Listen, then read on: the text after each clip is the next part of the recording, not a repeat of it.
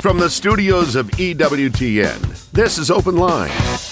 With today's host, Father Wade Menezes. In North America, call toll free 1 833 288 EWTN. That's 1 833 288 3986. Outside North America, call 1 205 271 2985. You can also text the letters EWTN to 55000 or send an email to openline at EWTN.com. A tremendous Tuesday to each and every one of you. Thanks so much for tuning in to EWTN's Open Line. Father Wade Menezes is in the house. If you've got a question about faith, family, or fellowship, that's a broad topic. We would love to talk to you. The number is 833 288 EWTN. That's 833 288 3986. If you're outside the United States and Canada, your number is 1 205 271 2985. And we'll even put you straight to the front of the line at 1 205 271 2985. You can always send us an email, openline at EWTN.com, or you can uh, text your question. Text the letters EWTN to 55000. Wait for a response. Text your first name and your question message, and data rates may apply. I'm Jack Williams, Michael McCall producing the program. Matt Gubensky is your call screener, and Jeff Burson handling our social media efforts. So if you're watching on YouTube or Facebook Live, you can type a question into the chat window, and it may find its way to us by the end of the program. And our host, as he is every Tuesday, Father Wade Menezes. How are you? I'm doing great, Jack, and I'm feeling great and detached. Yeah, I was going to say, don't try to take this microphone away from me because I'm not. You'll have to pry it out of my cold, dead hand. And I leave this afternoon for Birmingham, believe it or not, uh, for a meeting tomorrow about an upcoming series we'll be taping in July at the Shrine. So I'll be there at that meeting tomorrow. And then from there, I'll be heading out to Mims, Florida, where all next week I'll be preaching a week long parish mission at Holy Spirit Parish. So uh, we look forward to serving the parishioners there and the good pastor in Mims. Take not a second tunic. That's right. That's right. Just you, you, you got you do have to be somewhat prepared though. Okay. Yeah, well, I, I got it, but you got to okay. make sure the, the spare tire does have air in it, for Yeah, example. But I was, but I was playing off the detachment theme. oh, I know, I know, I know. yes, let's talk about detachment. But before we do that, let's remember that last week we talked about the power of the tongue, huh? In regards to both positives and negatives, uh, in preparation for what? For Lent. In these final weeks countdown as we approach Lent, I'm trying to give some ideas here to individuals of what we can do positively, things that we're going to do for Lent, and things negative that we're going to do for Lent, things that we're going to give up. Huh? For example, Father Wade, uh, is he going to give up coffee and ice cream? Probably, but he won't give up his favorite coffee ice cream. Okay, that's just one example. Wow. But philosophically, that's what we mean by positive and negatives. And I think Pope Francis has done a great job talking about doing positives for Lent, okay? Paying a sincere compliment, not one that's that's fictitious or one based on mere uh, flattery that's not authentic or sincere. No, but a sincere compliment. So we talked about that last week, uh, positives and negatives, and also um, the power of the tongue for positives or negatives in preparation for Lent. Well, this week I want to talk about detachment and what the church means, Jack, about the virtue of detachment, right? So, in each person's vocation to holiness, whether single, married, or a consecrated priest, brother, or sister, or, or bishop, uh, detachment is that virtue which frees an individual from any inordinate attachment, an attachment that's out of order, in other words, to another person, place, object or state of mind. True detachment is not simply a lack of care, no, not at all, but rather it is a liberation from any excessive affection that would hinder one's love and worship of God by loving the person, place, thing, or state of mind too inordinately as opposed to loving it ordinately in an ordinate way, an ordered way. St. Thomas Aquinas defines detachment as loving persons, places, and things in the way that God intends us to love them. Amen to that. So, is a boss called to love his secretary Yes, absolutely. But he's called to love his secretary in an ordinate way, in a way that's ordered, huh? And not be carrying on an affair with her, for example, with the wife and kids back at home. Every boss should love every employee in an appropriate way. Uh, in a life of asceticism, detachment regards the, withhold, the withholding of undue affections, that is, inordinate affections, for creatures for the sake of salvation. Excuse me, for the sake of the Creator. Whether whenever mortal sin is involved, detachment is imperative for salvation. Detachment from creatures that are an obstacle to complete service of God is a normal condition for growth in holiness and the spiritual life. Asceticism, of course, is the diligent spiritual effort or exercise in the pursuit of virtue on a daily basis. The purpose is to grow in Christian perfection, and we can't forget that. And the term affections, as used in the spiritual life, refers to emotions, uh, passions, or feelings, and dispositions following from a response of love, desire, and delight to what is perceived as a good such responses of the heart also include revulsion in contact with evil and rejection of whatever is disordered and tainted with evil. For example, one may have a preference for what is pleasant, such as overeating, but through the asceticism of a reasonable diet, one can come to delight more in healthy food than in disordered eating. Someone may prefer watching television to going to Mass on Sunday, but through growth in appreciating God's gifts, he may come to love the Eucharist more than trivial amusements like television. Training the affections, the passions, emotions, or feelings, or the heart, as we say poetically, to respond in an ordered way to true values is a basic part of growth in virtue. So, to sum up, then, detachment is loving persons, places, and things the way that God intends us to love them. Hence, uh, we could say that detachment, in its authentic sense, Jack, protects us from establishing inordinate attachments to persons, places, or things. And let us notice, too, this is crucial, I think. Let us notice that the theological definition of detachment uh, does not negate the existence of love. In fact, detachment per se is precisely about loving things in an ordered way. In other words, self indulgence and compulsive behaviors are not expressions of authentic human freedom, and we are self deceived if we believe they are. So I want to invite our listeners today, Jack, to, to call us today and tell us what they're thinking about doing in the positive for Lent uh, or what they are thinking about doing in the negative for Lent, giving up something to maybe give their fellow listeners ideas. Are you thinking about going to daily mass? That's a positive, uh, in the affirmative, that is, philosophically speaking. Maybe you are thinking about giving up coffee, which can really be a trial uh, for some people, myself included. I'm not an all day coffee drinker, but I do like my coffee in the morning, I got to admit. Uh, so, whether in the positive or the negative, let's uh, share with one another where we're thinking about uh, doing for Lent. And in these last two and a half weeks leading up to it now, um, we can really aid our neighbor by sharing our own ideas with them. So, I invite our, our uh, listeners to call in and do just that. You've inspired me, Father Wade. I'm going to give up Father Wade's favorite coffee ice cream. hey, there you go. you know, are you going to tell me next that you don't like coffee ice cream to begin with? you you always go a step too far. You don't you don't know when to stop.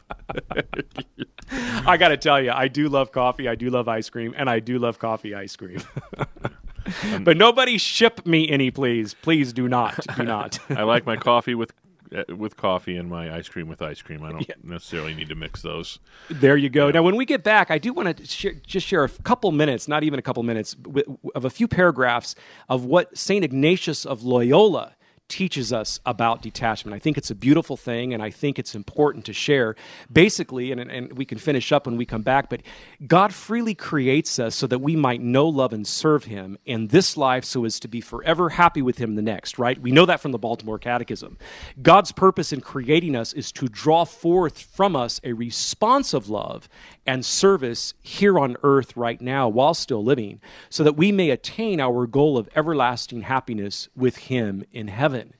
And St. Ignatius is going to tell us that all things in this world, that is, all created goods, are gifts of God, created for us to be the means by which we come to know Him better, definitely, and love Him more surely, definitely, and serve Him more faithfully, definitely, so as to attain the beatific vision, eternal beatitude, and the vision of God forever. And as a result of this truth from St. Ignatius, we ought to appreciate and use these gifts of God insofar as they help us toward our goal of loving service and union with Him. But insofar as any created things hinder our progress toward this ultimate goal, we ought to let them go. And so, in everyday life, we should keep ourselves indifferent or undecided in the face of all created gifts, that is, goods, when we have an option toward them and we do not have the clarity of what would be a better choice.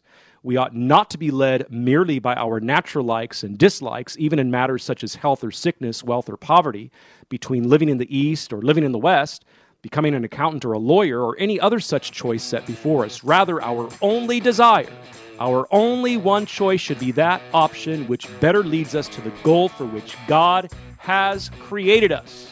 And you're going to share all that with us in a minute. Yes, I certainly will. 833 288 EWTN is our toll free number. It's Open Line Tuesday with Father Wade.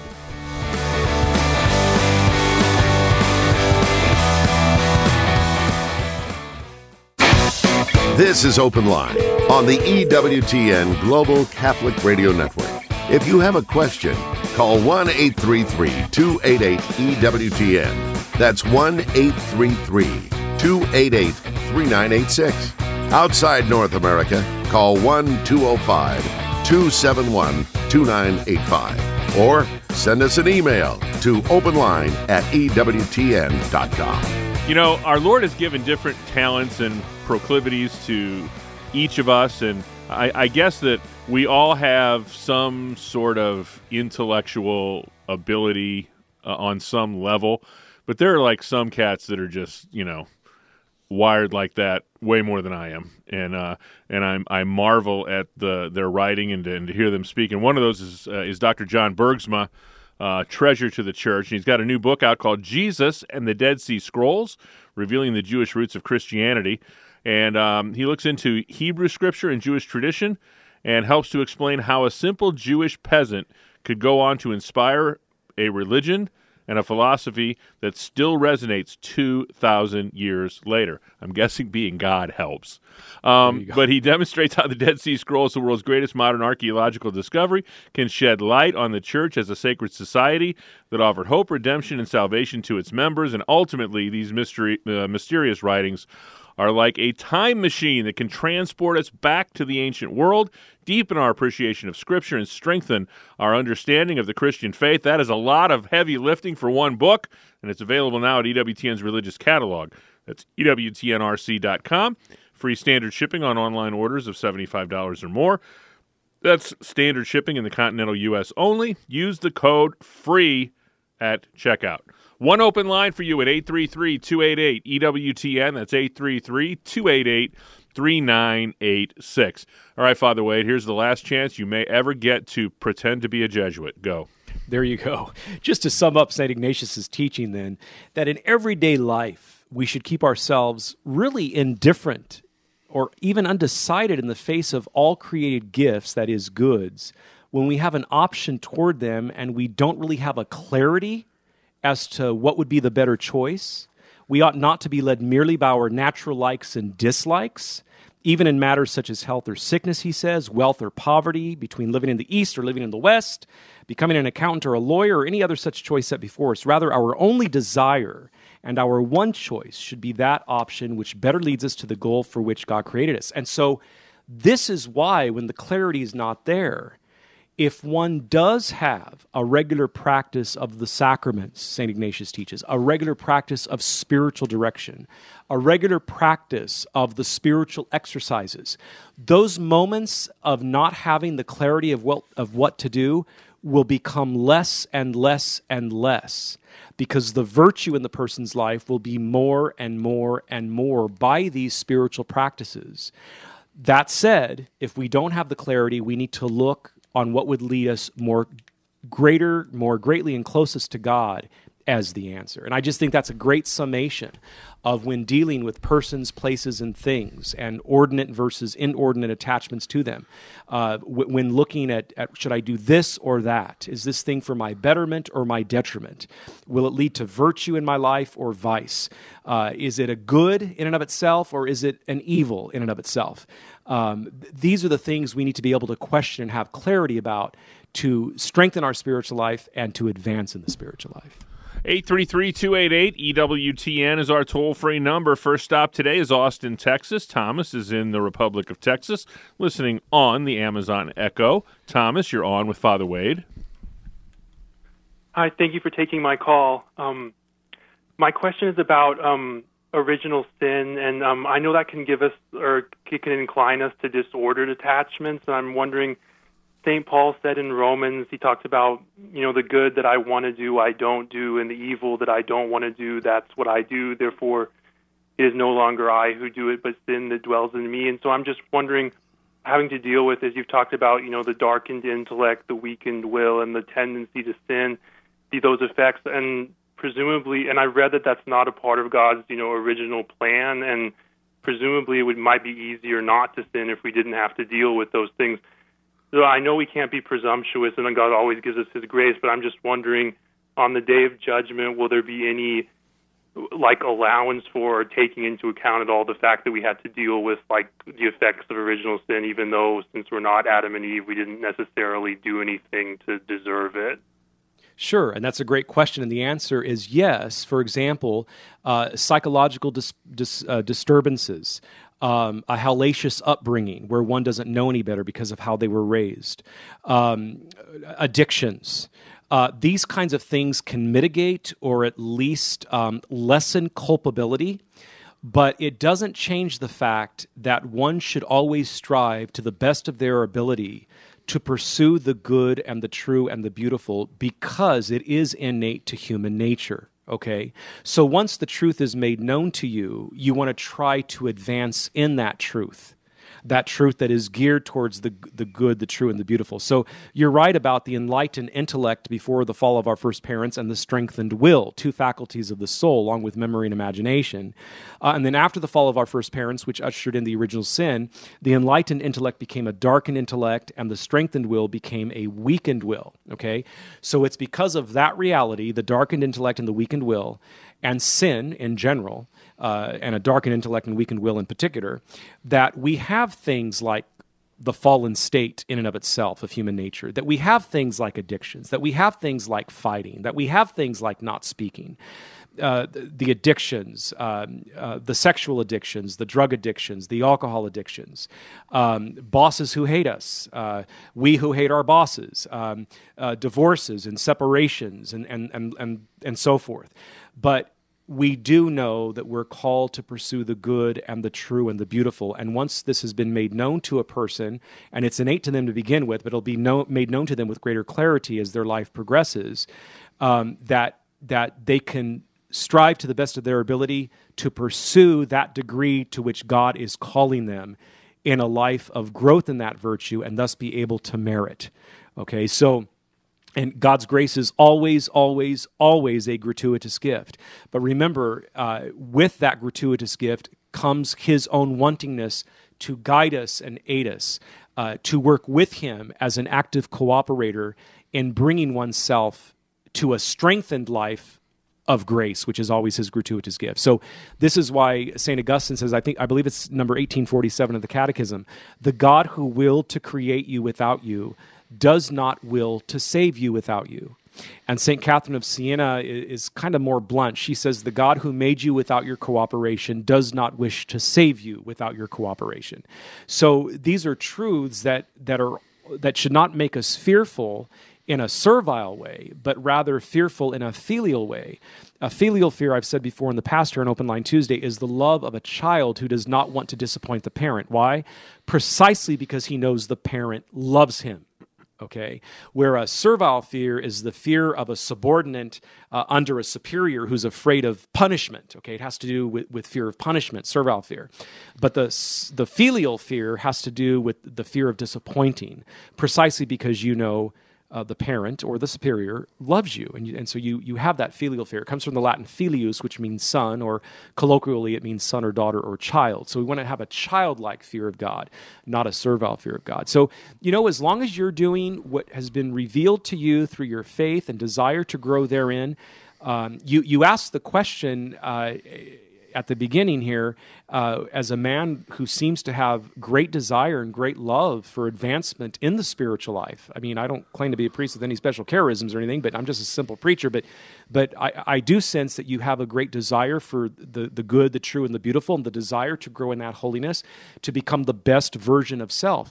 Remember that a big part of that is just beginning by being faithful where you are what I call faithfulness to daily duty doing what you're supposed to do, when you're supposed to do it, in the way it's supposed to be done. Whether it's your prayer, your work, your recreation and leisure, whether it's to do with your family life, your friendship life, it doesn't matter. Your spiritual life, like trying to go to confession every four weeks, five weeks, every month to a month and a half, uh, reception of the Eucharist each Sunday at Holy Mass, uh, doing what you're supposed to do, when you're supposed to do it, and the way it's supposed to be done, uh, again, whether prayer, work, recreation, spiritual life, family life, home life, those six major categories that we deal with daily, and striving for that perfection therein. And you have every reason to, to live and practice the three theological virtues of hope, uh, faith, and charity, uh, the charity of which is the greatest, because it, it, it continues in heaven where uh, hope and faith cease in heaven because the object of hope and faith uh, have has been achieved, God, n- namely God Himself. So there won't be hope in heaven. There'll be no need for it. There'll be no faith in heaven. There'll be no need for it as a virtue that is. But love abides in heaven because God is love. First John four tells us. So you know, God never demands more from us than what we're able to give, and this is why the church with her sacraments the the 40 plus truths in the creed which has 12 articles that comes to us from the council of nicaea the lives of the saints Lectio divina holy friendships holy family life and marriages these are the things that we're called to do and you have every reason to be joyful and happy uh, as you pursue and work out your salvation uh, thomas as as uh, Philippians 2.12 tells us when St. Paul says, work out your salvation with fear and trembling. And again, that's a, a filial fear, not a servile fear. Great, great question. Thank you so much. Diane is in Weldon, Illinois. She is listening today on Sirius XM Channel 130. Diane, you're on with Father Wade. Hi, thank you for taking my call. Um, I just have a question. My daughter's mother in law, who is a lovely woman who we love and respect, and she's a deeply Catholic, cradle Catholic, teaches RCIA, is a lector, you know, hands out communion, deeply religious, told my daughter that Adam and Eve was a made up story. And I don't, is that, I mean, I, that's not my belief, but is this something that some Catholics think, or is it true, or, I mean, uh, great, what's going great, on here? I was yeah, great question, Diane. Thank you so much uh, for your call from uh, Weldon, Illinois. We appreciate it very much. The only thing I can think of that she's probably referring to are the four senses of Scripture, and I talked about these last week, if I remember correctly. Uh, they begin at number 115 in the Universal Catechism. So there's two parent categories of Scripture there's the literal interpretation, which simply means what it means, uh, the words at face value. Okay? Uh, the literal interpretation is the literal wording. That's the first parent category of two parent categories when doing scriptural exegesis, the, the literal interpretation. Then there's the spiritual interpretation. That's the second and last of the two parent categories, okay? And under the spiritual, we have three subsets. And what are they? They are the spiritual, under the spiritual sense, we have the allegorical sense, the moral sense, and the anagogical sense from the Greek word anagogy, meaning leading. It leads us to a truth, huh? Uh, which they all do in one sense. So the literal sense is the meaning conveyed by the words of Scripture themselves and discovered by exegesis, following the rules of sound interpretation. All other senses of sacred Scripture are based on the literal, okay? Now, the spiritual sense, number 117 tells us, thanks to the unity of God's plan, not all the texts of Scripture, but also the realities and events about which it speaks, can be signs in three senses allegorical, moral, and anagogy. So, the allegorical sense, we can acquire a more profound understanding of events. Well, we'll come back and finish this up, Diane, when we get back. 833 288 EWTN is our toll free number, 833 288 3986. It's EWTN's Open Line Tuesday with Father Wade Menezes.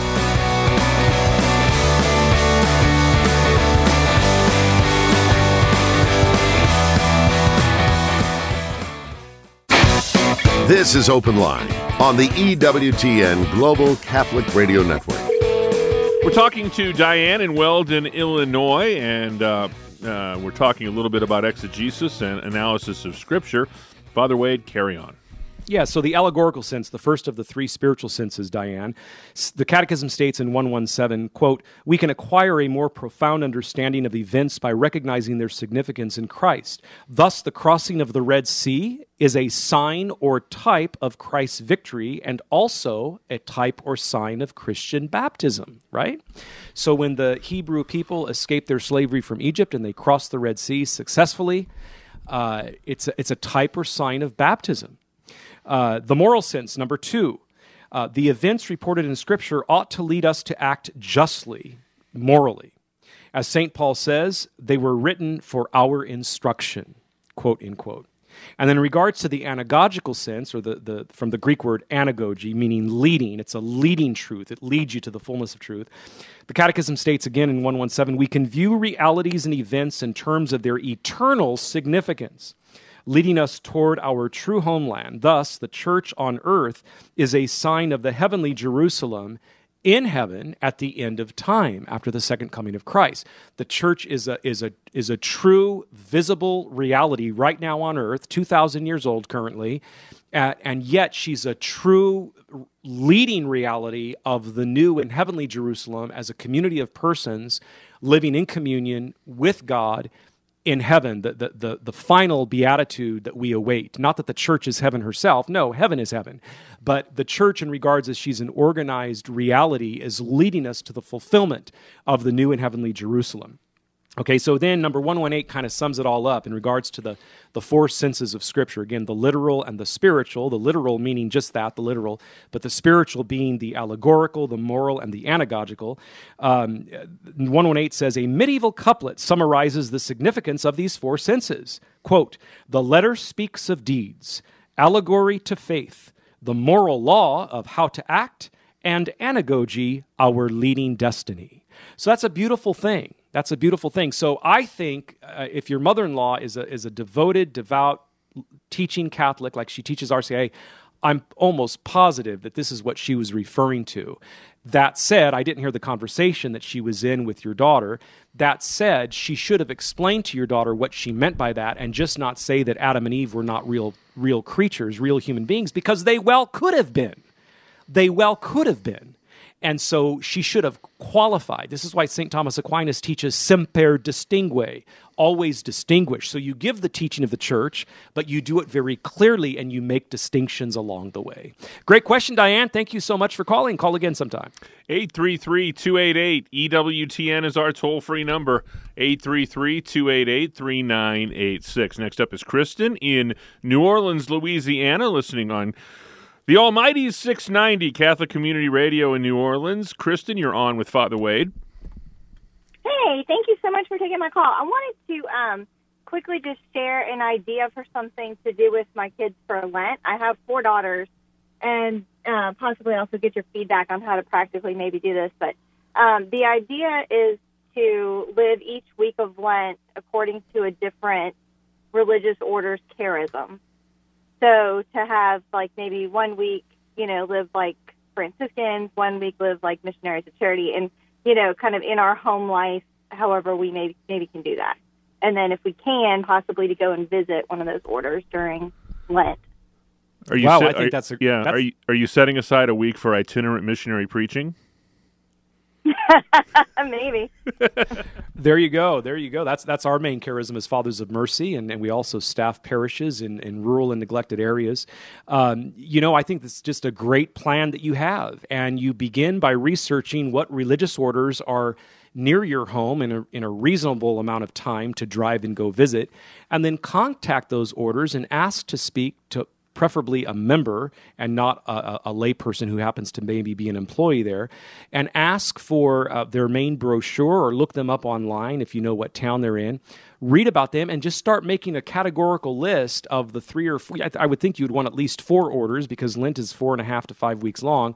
So at least four orders, if not five, that you can research that are in your area reasonably so that you could go visit, especially if you want to go visit them, and make a pilgrimage each week to their chapel and maybe plan to attend mass in that chapel each week, once a week, or or another paraliturgical service, like attend this. Ask them if they're also hosting the Stations of the Cross in their religious order chapel at, at the mother house or the father house.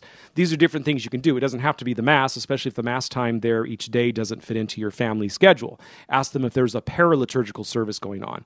But uh, call and speak to a member and tell them what you just shared with me. Like if you were to call me and I was to take your call, I would say, well, the Fathers of Mercy, we're itinerant preachers. We springboard from the catechism.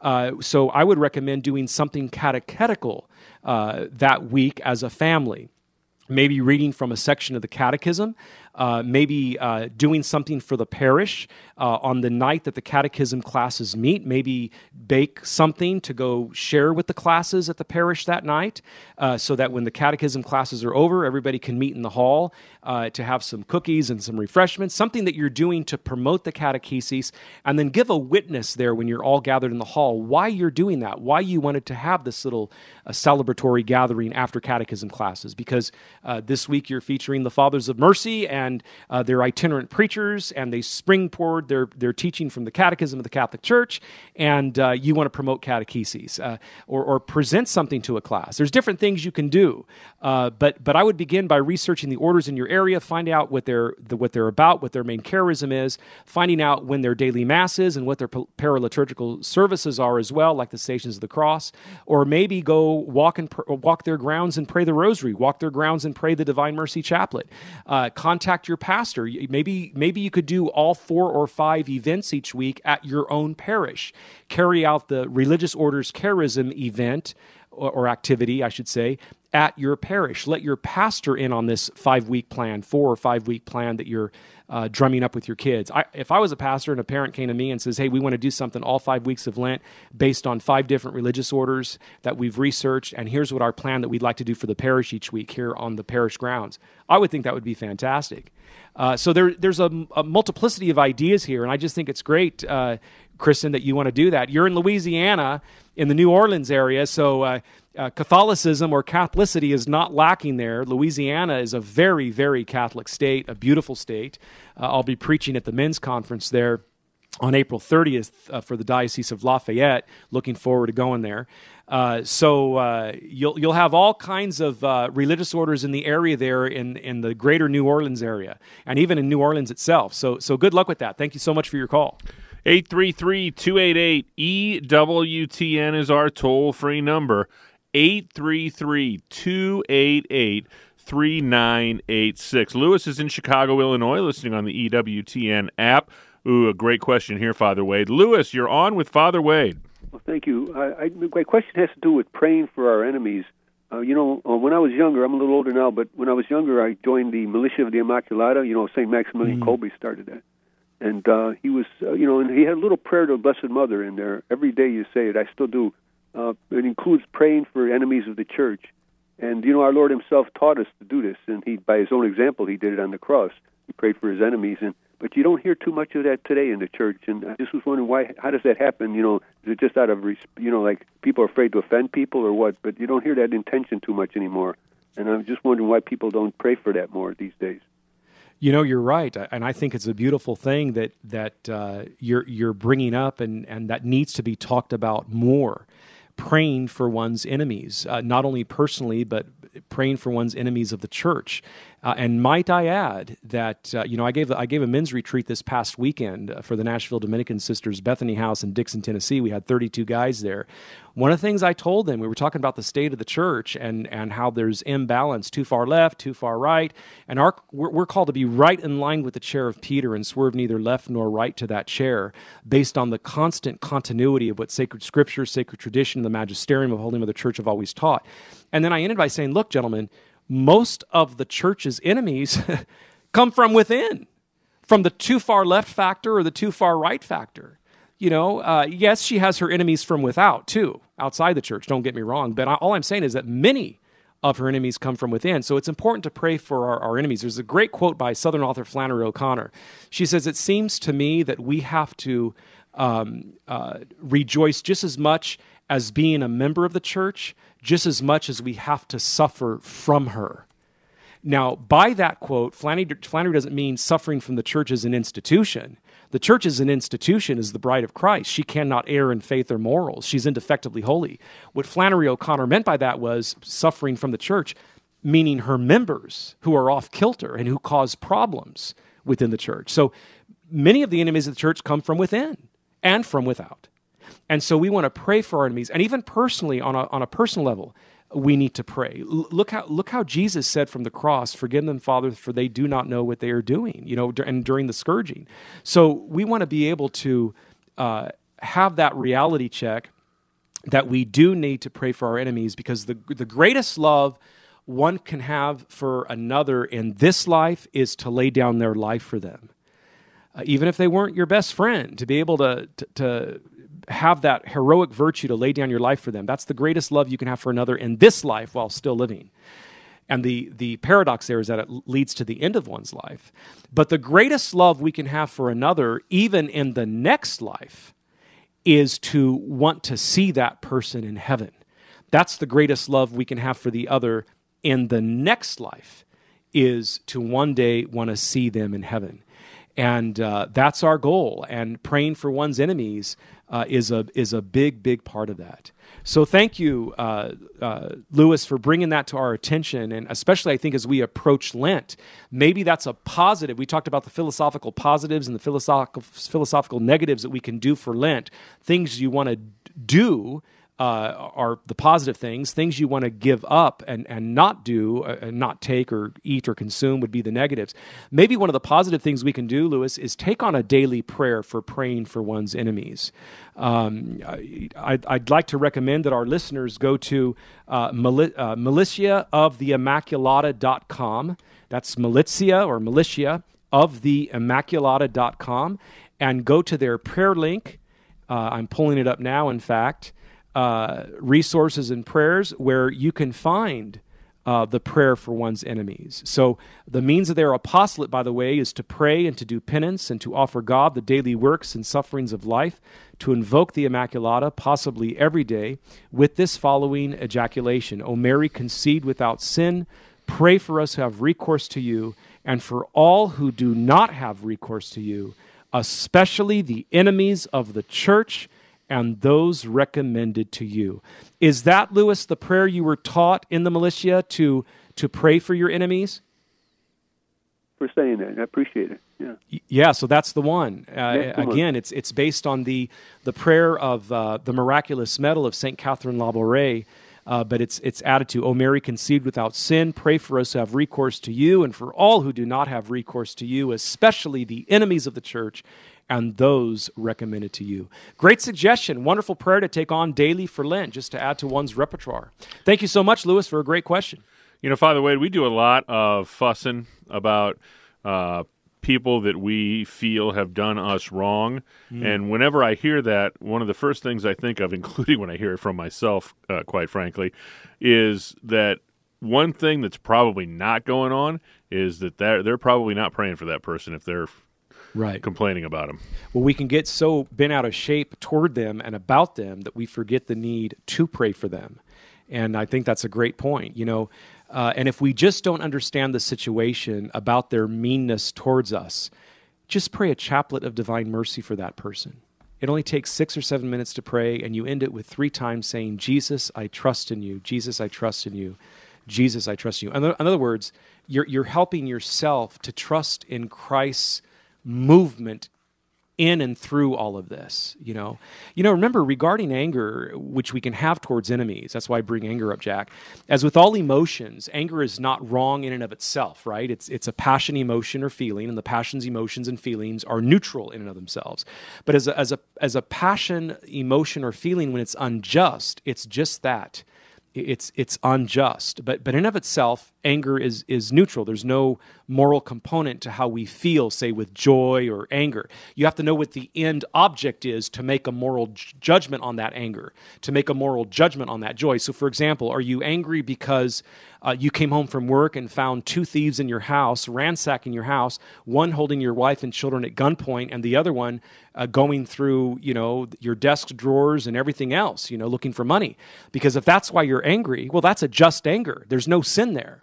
But if you're angry because uh, the store clerk was having a bad day and you found them very slothful and uh, uh, removed in, in aiding you as the store clerk, like they should have been aiding you, and, and you get all bent out of shape. Look, look, you have bad days, other people have bad days too. So again, you have to know what each passion's end is in order to make a moral judgment of it. So what gives the passions, emotions, and feelings a moral component is precisely what we do with them. In other words, do we perfect them with virtue or per- per- pervert them with vice?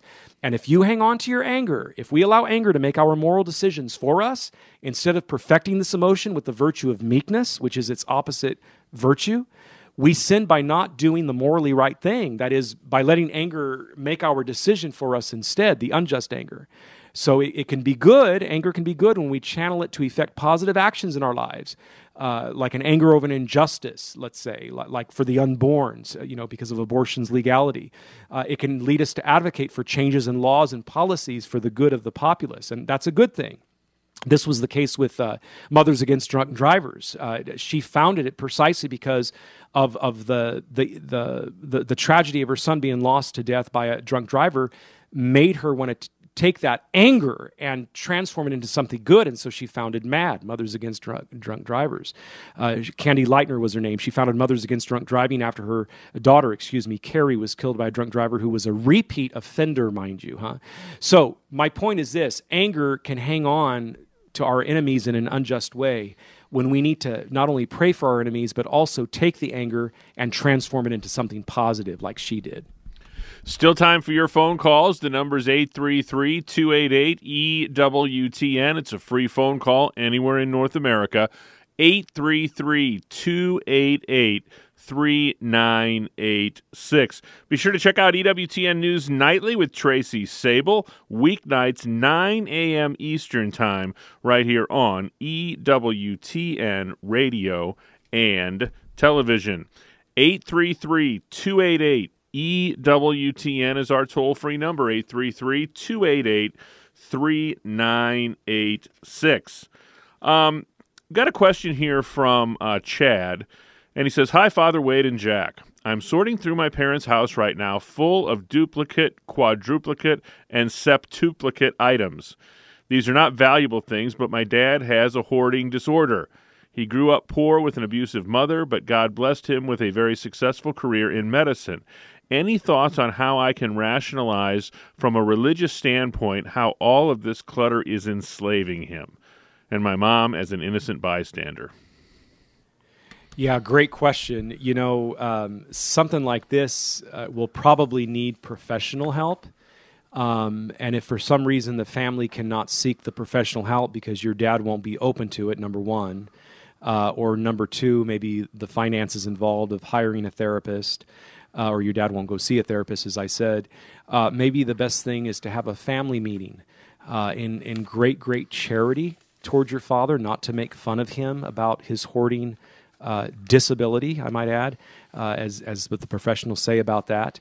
Um, but in great love and great charity, uh, have a family meeting where you don't mention other siblings, but maybe maybe if you have other siblings, you you can come together with him. Uh, you can talk amongst yourselves whether or not you think it would be wise for your mom to be present or not, or and if she is present, uh, you know, mom can maybe offer her own ideas of how to approach it because she knows dad best. Uh, but it's got to be delicate, like with any addiction. If, if a loved one was was taking drugs, if a loved one was um, uh, prescription drugs or recreational drugs, if a, if a loved one was an alcoholic, um, you know, sometimes a family intervention is what really can serve as a wake up call. Uh, for the loved one, but you know, uh, hoarding can be uh, uh, symbolic of a lot of stuff going on inside. And you need to realize that from the get go, from the beginning, uh, to see how it would be best to aid your dad. And before the family meeting or, or before seeing an actual therapist, maybe call yourself and get some ideas from a therapist. I'm by no means a clinician or a licensed therapist, uh, but maybe you could call and get just a consultation or, or in person go uh, see a therapist and get consultation on the best way to approach this. Also, I'm sure there's some online sources. I've never looked this up for hoarding, but I'm sure that um, there's some online sources that would be very good and balanced that would provide you and your family, your mom and siblings, if there are any, on the best way to approach this. So uh, there's some several channels there that you could look at, but just remember it's a delicate thing and it's usually indicative of more serious things going on inside. Uh, we've got another email here from Deborah, and she says, Hello. 40 years ago, for a few short months, I attended a non denominational church and was baptized there. It was my only church slash religious experience up to that point in my young life. I remember where the baptism took place, the specific church, and the method, full immersion in a backyard pool, but that's it. I think I was baptized in the name of the Father, the Son, and the Holy Ghost, but I can't remember for sure. Can I consider myself truly baptized? Be, precisely because you have doubt. Uh, you're, you're professing doubt by saying, I'm not sure. I think I was, but I'm not sure. In other words, the surety is missing. The certitude is missing, right? So, a pastor at a parish, when the catechumen shares that fact with him like that, the pastor would say, Well, then I think we should baptize you conditionally uh, before the Easter Vigil. Because the Easter Vigil is is is mostly reserved for those who know for a fact they've never been baptized because there's a specific ritual you're following there for the Easter vigil. But for those who have the uncertitude or they're lacking certitude or they're not sure, they are usually baptized conditionally before the Easter Vigil, and then at the Easter Vigil, you will also go ahead and receive with the other catechumens who were baptized. At the Easter Vigil, you will also receive with them confirmation and First Holy Communion. But you'd receive your baptism privately uh, by yourself or with others who also need to be conditionally baptized, which is prefaced with the words uh, If you are not already baptized, or if you have not already been baptized, I baptize you in the name of the Father and of the Son and of the Holy Spirit, with either the three time pouring or the immersion. Now, the fact that you remember clearly the immersion is a good thing, but because you're lacking on the form, the, the formula of, of, the wording in, in the name of the Father and of the Son of the Holy Spirit, that's reason enough to call the whole thing into doubt, and you would be baptized conditionally at the parish, probably before the Easter Vigil. Uh, then again, I, I know some pastors who don't do conditional bapti- baptisms. If the un, if the if the uncertainty is there, they will just baptize them at the Easter Vigil. Also, I, have heard of that taking place. Uh, but but most will baptize conditionally when it's a case like yours. So hopefully that helps you out. You know, and, and set up a, an appointment with your local Catholic pastor. I presume you you want to enter the church or you're looking to enter the church. Um, he could also tell you about the RCIA program and what's involved with that and how long it would take and so forth. But share with him what you recall about your baptism, and then he could give you some good advice in that regard. Quickly, we'll head to Charlie in Pensacola, Florida, listening on Guadalupe Radio. Charlie, you're on with Father Wade. Uh, yes, sir. I saw the news this morning about a priest who's been baptizing using the incorrect formula, using we instead of I, and thousands of baptisms are invalid. How does the church remedy that? And I mean, are those folks unbaptized? And what if they can't be found out? Yeah, th- this is this is a tragedy. This is an absolute tragedy, and and this is why priests. Uh, it is incumbent upon them to follow rubrically the proper matter and form of each sacrament. First of all, is God that particular, or why would God be that particular? Because the sacraments are serious business. They are instituted by Jesus Christ, the God man himself. They're not lollipops we hand out at will. Each of the seven sacraments has proper matter and proper form, meaning formula of what the wording is. Okay, so with baptism, it's either immersion uh, or pouring. Uh, uh, I, and and uh, I baptize you in the name of the Father and of the Son of the Holy Spirit. And, and how will they remedy this? They will have a track record at the parish levels of everywhere that priest has been stationed of who was baptized by him. It'll be on the church record. This is why the registries at the parishes are so important. And those people will rightly be notified that there's good reason to believe they were not baptized properly. They will be invited to come back to be baptized properly. If they no longer live in the area, they will be given the guide to go to their nearest parish. And the first parish will vouch for this fact that they need to be baptized. It'll be done privately, uh, no need to go through a lot of ceremonial and circumstance, but they will be baptized with the proper formula. The, the sacraments are serious business. This is, this is not to be taken lightly. Uh, they were instituted by Jesus Christ. They are upheld by his bride, the church, in regards to the dis- disciplinary realities of the matter and the form that each one calls for uh, according to the disciplines of the church. Uh, and and this is why it's so important. Again, they're, they're, I'm not meaning to sound flippant. I'm being very sincere here. They're not lollipops that are handed out at will, right?